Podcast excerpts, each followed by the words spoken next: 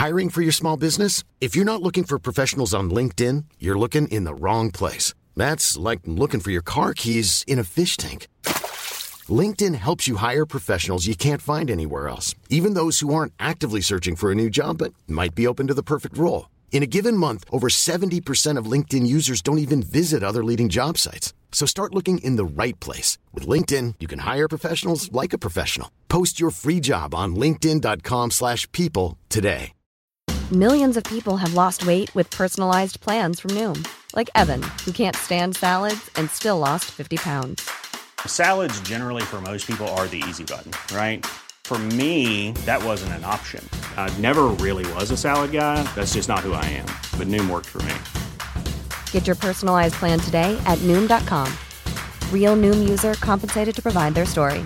In four weeks, the typical Noom user can expect to lose one to two pounds per week. Individual results may vary.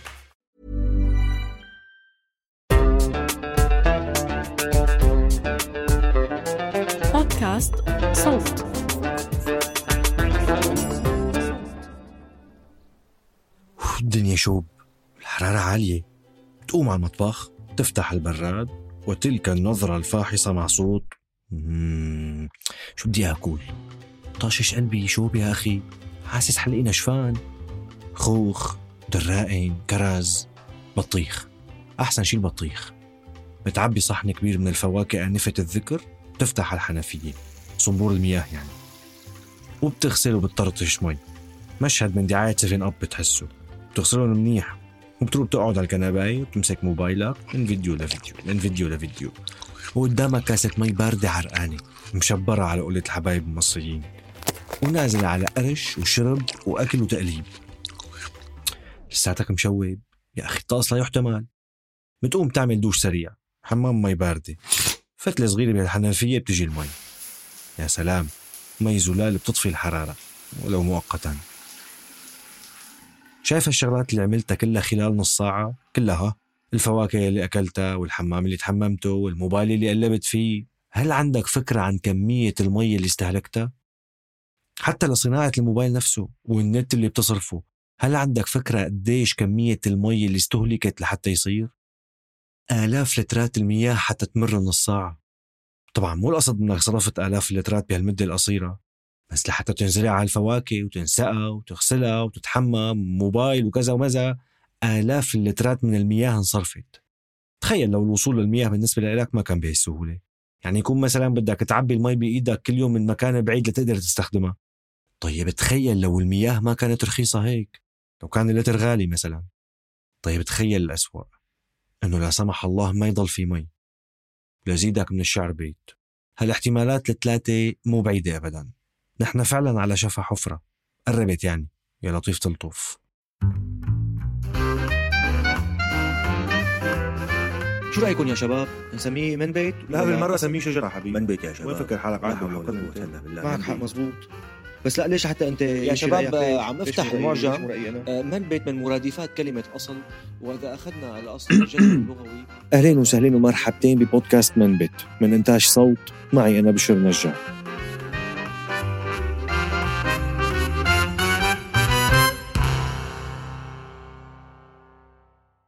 أنا مو جاي أكبكن. وبنفس الوقت مو جاي أستخدم طريقة الأهل مع الأطفال تبع إنه إذا أكلت اليوم بسكوتة رح يهروا أسنانك بكرة الصبح. وكلنا بنعرف إنه الموضوع بده أكتر بكتير من بسكوتة لحتى يهروا أسناني من زمان أنا وصغير بالتسعينات بالشام كان موضوع ندرة المياه متواجد بحياتنا اليومية. ولو إنه كان جديد على أهل المدينة اللي المي بتمثلهم شيء أكتر بكتير من دورها الحيوي البيئي. علاقتنا بالمياه بالشام علاقة حب شعرية. شو لك نزار أباني؟ والماء يبدأ من دمشق فأينما أسندت رأسك جدول ينساب. والدهر يبدأ من دمشق فعندها تبقى اللغات وتحفظ الأنساب.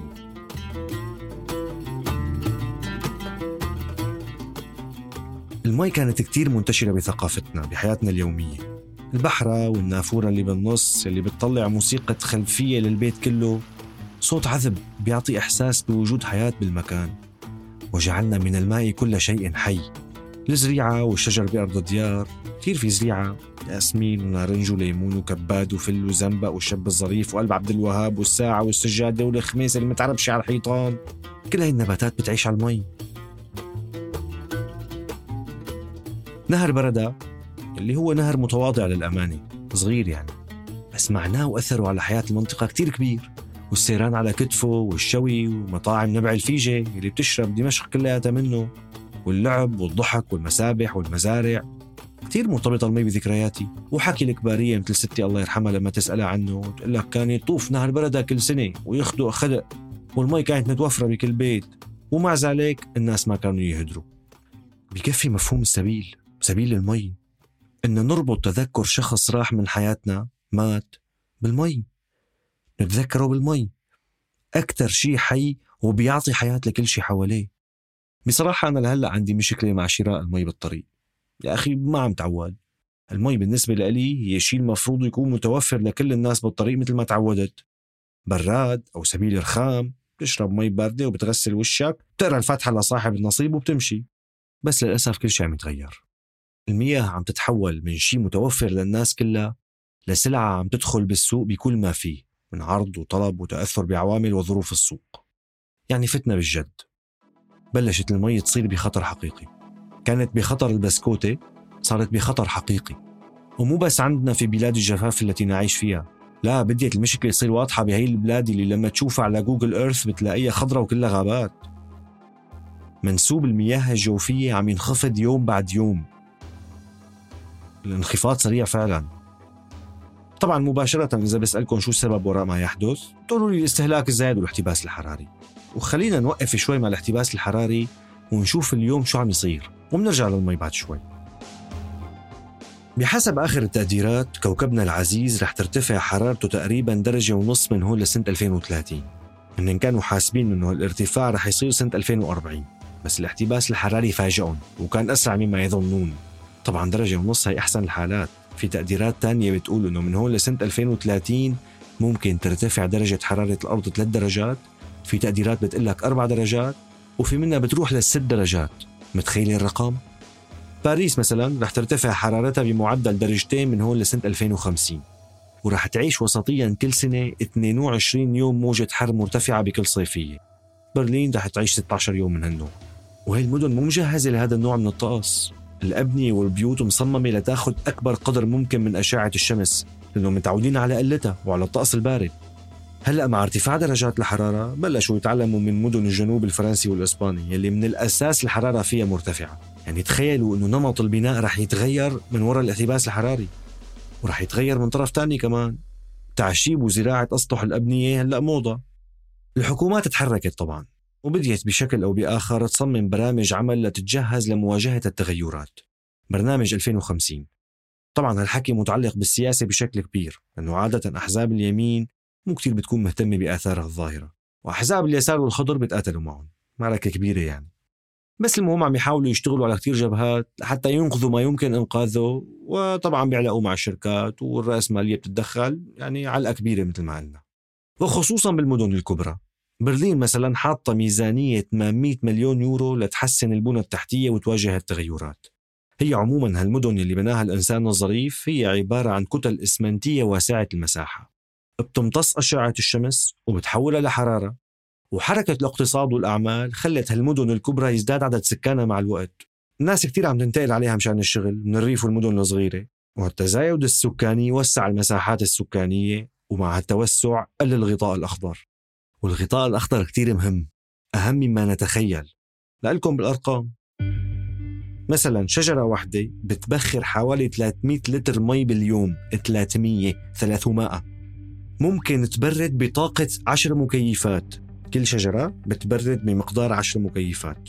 طبعا هالحكي عام بيتغير بحسب نوع الشجرة. بس متخيلين الأرقام لما بتفوتي على جنينة أو مكان فيه شجر كتير بتحسي مرطوبة. درجة الحرارة أحن بالصيف وأبرد بالشتاء. وآثار ارتفاع درجات الحرارة لا تتوقف هنا حتى بتأثر على كميات هطول الأمطار. عم نشوف الكم سنة الأخيرة تزايد الجفاف بأماكن وأمطار غزيرة وفيضانات بأماكن تانية مثل فيضانات ألمانيا اللي صارت من صيفتين. نزل 100 لتر بكل متر مربع. متخيلين الرقم؟ 100 لتر مي انكبت بكل متر مربع. 134 قتيل وجرحى وخسائر كتير كبيرة. لأنه كل درجة حرارة بترتفع بتبخر 7% مي بالمقابل. وهذا بيتحول لغيوم ومطر وأفضل حل لمواجهة كميات المطر هي هو الغطاء الأخضر والنباتات والأشجار. هدول بالذات بيخزنوا المي لفترات أطول. وهذا اللي عم يسعوا بالمدن الأوروبية. مدن إسفنجية بتغب المي. طيب بمنطقتنا شو الوضع؟ يكفي لكم إنه دراسات بتقول إنه بلد مثل العراق، العراق العظيم احتمال يصير غير قابل للعيش سنة 2050 وهذا لسه ما حكينا لا عن سوريا ولا عن مصر ولا عن بلاد تانية كثيرة. وعلى هالمنوال قس كم بلد مثل العراق بالمنطقة رح يصير ما بينعاش فيه من قلة المياه وارتفاع درجات الحرارة؟ وبالتالي هجرات باتجاه بلاد أغنى بالمياه وحرارتها أقل. أكيد رح نشوف موجات لجوء بسبب التغيرات البيئية ورح نشوف حروب خصوصا مع تحول المياه لسلعة. هي الجملة اللي تفوهت فيها حاليا هي شيء كتير كتير مؤثر بحياتك أكثر مما تتخيل.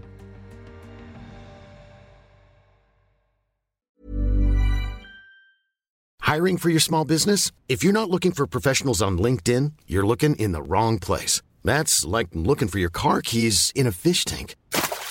LinkedIn helps you hire professionals you can't find anywhere else, even those who aren't actively searching for a new job but might be open to the perfect role. In a given month, over 70% of LinkedIn users don't even visit other leading job sites. So start looking in the right place. With LinkedIn, you can hire professionals like a professional. Post your free job on linkedin.com slash people today. Millions of people have lost weight with personalized plans from Noom. Like Evan, who can't stand salads and still lost 50 pounds. Salads generally for most people are the easy button, right? For me, that wasn't an option. I never really was a salad guy. That's just not who I am. But Noom worked for me. Get your personalized plan today at Noom.com. Real Noom user compensated to provide their story. In four weeks, the typical Noom user can expect to lose one to two pounds per week. Individual results may vary. أول ضحية من ضحايا ارتفاع درجات الحرارة هو المياه.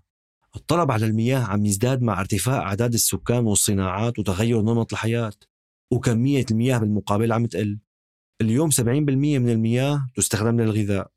تحول لأكثر مورد عليه طلب بالعالم.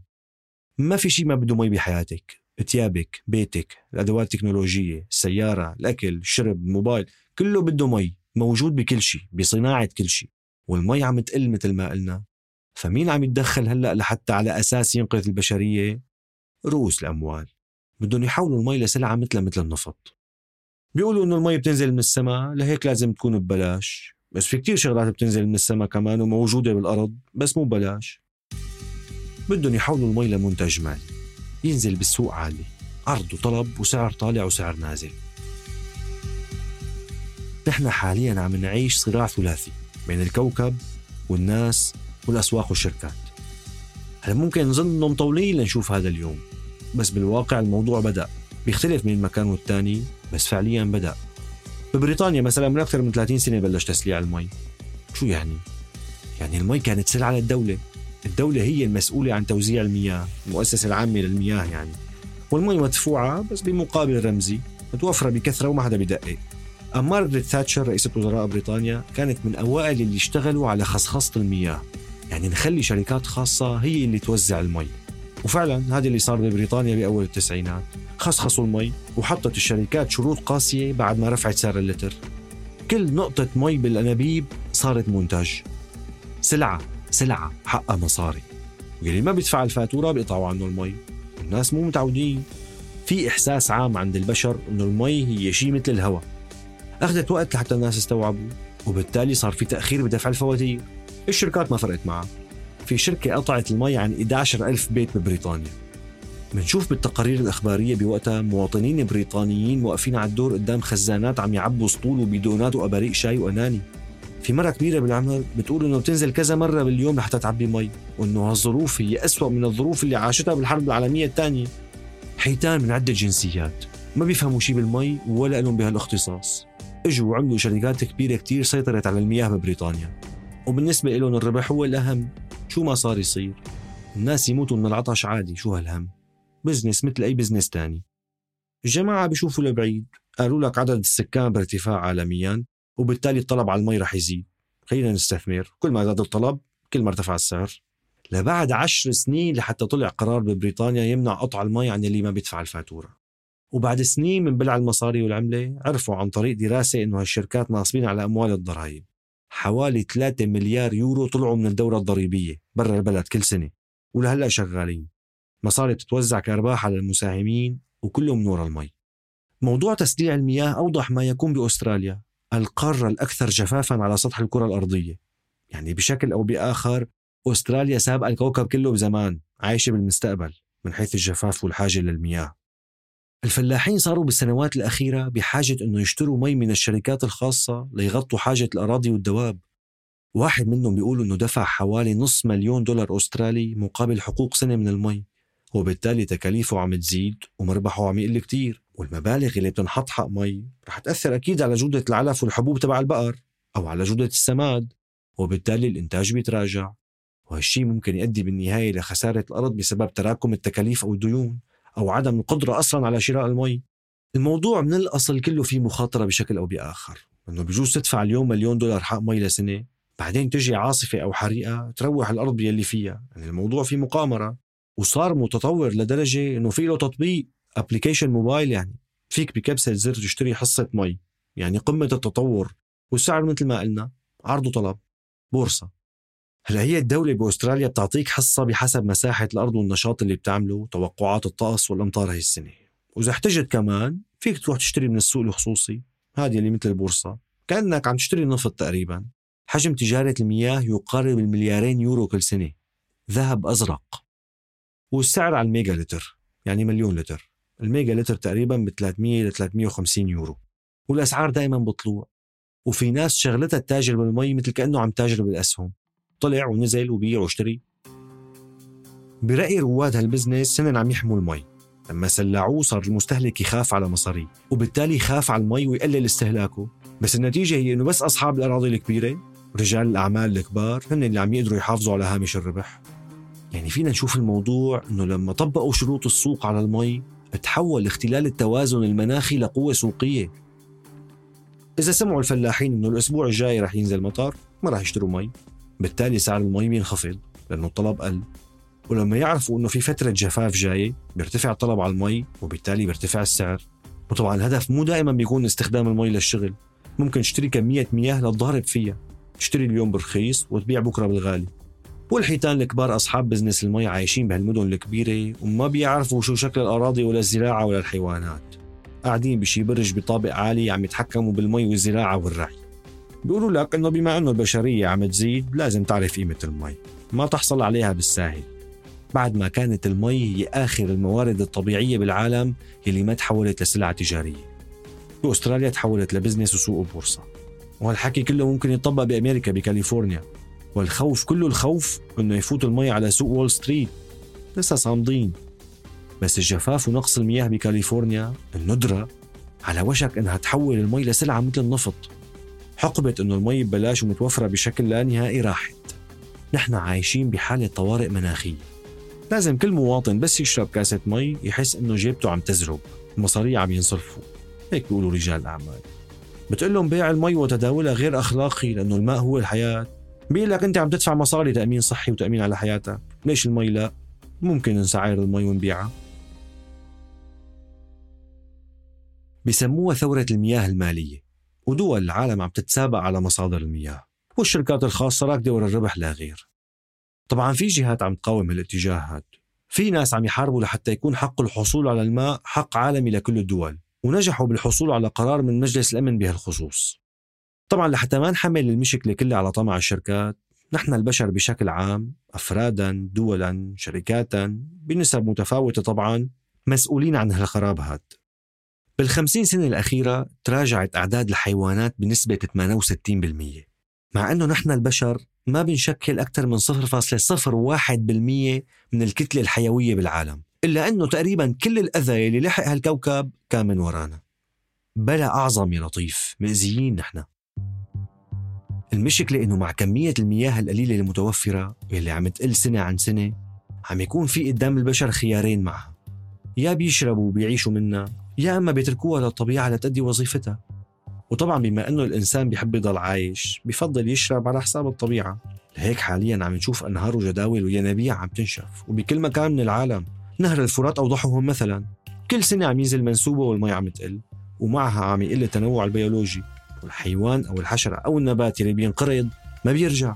والفراغ اللي بيتركه لهلأ ما بنعرف تماما شو اثره علينا شو اثره على النظام البيئي. تخيلوا إنه بألمانيا الخبراء عم يقولوا إنه بس 7% من الجداول والانهار هن بحالة بيئية جيدة. يعني 93% بحالة سيئة. وهالحكي بألمانيا الخضراء ما بالك بالبلاد ذات الحرارة المرتفعة والماء القليل مثل الهند مثلا. تخيلوا إنه بنيودلهي عاصمة الهند منتشره مافيا المياه. عصابات بتعبي مي من الأرض من المياه الجوفية يلي كل سنة عم ينزل منسوبها وبتروح بتعبيها بصهاريج وبتبيعها. والكل بيشتري. الغني الفقير متوسط الحال لأنه الكل عم يعاني من شح المياه.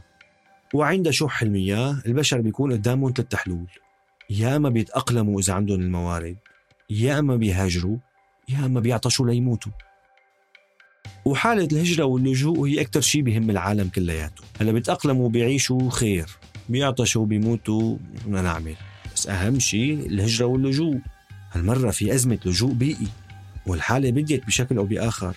مثلا بعض اللاجئين السوريين اللي هربوا من القمع والقتل أحد الأسباب الثانية الثانوية كمان لنزوحهم الداخلي داخل سوريا أو لجوء لخارجها هو الجفاف.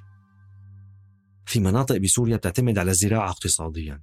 ما عندها نشاط تاني يفوت له دخل فلما ضرب الجفاف هالمناطق وخصوصا بشمال شرق وشرق سوريا بين 2006 وال 2010 تقريبا إجت موجة جفاف ضربت نصف الأراضي الخصبة بسوريا. هالشيء أدى لموجة نزوح داخل سوريا قبل الثورة. التقديرات بتتراوح بين 800 ألف لمليونين ونصف فلاح نازح داخليا قبل الثورة بسبب الجفاف. نزحوا خصوصا باتجاه حلب ودمشق وإجت موجة لجوء بعدها لخارج سوريا بسبب القمع والأوضاع الاقتصادية والسياسية غير المستقرة. وطبعا الدولة ما بتأمن حلول للفلاحين ولا للأراضي الزراعية. بالتالي بيصير عندنا حركة بشرية بغرض اللجوء مو بس السياسي وإنما البيئي كمان. يا إما بتنقصف وبتنقتل يا بتموت جوع يا بتموت عطش. فأنت شو بتعمل؟ بتروح مع الاحتمال الرابع يلي هو إنك تطلع مضطرا خارج بلدك وتلجأ. وبالتالي شفنا مؤخرا أكبر موجة لجوء بأوروبا منذ الحرب العالمية الثانية. والتقديرات بتقول إنه رح يزداد عدد اللاجئين البيئيين خلال القرن الحالي. حاليا حوالي 2 مليار نسمة ما عندهم مصدر ماء شرب آمن يعني 26% من تعداد سكان العالم. وحوالي 3.6 مليار نسمة 46% من البشرية تقريبا ما عندهم مياه صرف صحي مدارة بشكل جيد. كل سنة من مليارين ل 3 مليار نسمة عم يعيشوا نقص بالمياه لمدة شهر على الأقل. وهالشي عم يشكل خطر على حياتهم وغذائهم وخدمات أساسية مثل الكهرباء خصوصا بالمدن. الأوضاع من سيء إلى أسوأ. عدد السكان اللي كانوا عم يواجهوا نقص بالمياه بالمدن سنة 2016 كان حوالي 930 مليون شخص. من هون لسنة 2050 ممكن يوصل هالرقم لأكثر من 2 مليار. والحل لتدارك ما يمكن تداركه هو التعاون الدولي وتقليل الطمع عند الشركات وتخفيف الهدر. لا تسرف ولو كنت على نهر جار. كنا نخاف من هذا اليوم اللي نحن فيه. بس ليكنا وصلنا له. وكثير من بلادنا ما لا جاهزة ولا عندها أي بنى تحتية لحتى تواجه هذا الخطر الوجودي. بلاد كاملة ممكن تصير غير قابلة للعيش. وبرأيي تحويل المياه لسلعة رح يحوله لشيء متوفر بين إيدين الغني والفقير كالعادة ايد من ورا وإيد من قدام ما رح يبقى له شيء هلا يمكن فينا نبدأ على مستوى الفرد بإنه نخفف استهلاك مي. يمكن أثر الفرد ما يكون كبير بس لما يتحول لأثر مجموعة عشرات مئات آلاف ملايين تصير ثقافة عنا إنه ما نهدر مي رح نشوف الاختلاف.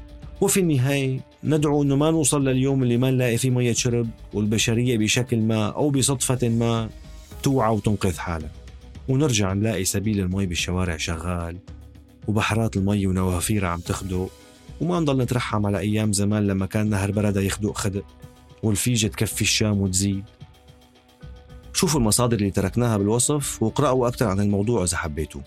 كنت معكم بشر نجار من المتابعة محمود الخواجة ومن التصميم الصوتي يزن قواس فريق النشر والترويج عمر خطاب بيان حبيب ومحمد ياسر. اشتركوا بقناة منبت على تطبيقات البودكاست والأغاني اللي بتفضلوها إذا لسه مو مشتركين بودكاست منبت من إنتاج صوت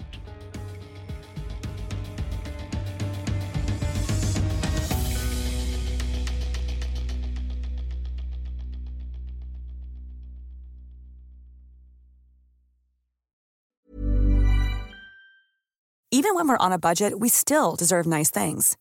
Quince is a place to scoop up stunning high-end goods for 50 to 80% less than similar brands. They have buttery soft cashmere sweaters starting at $50, luxurious Italian leather bags, and so much more. Plus, Quince only works with factories that use safe, ethical, and responsible manufacturing. Get the high-end goods you'll love without the high price tag with Quince. Go to quince.com slash style for free shipping and 365-day returns.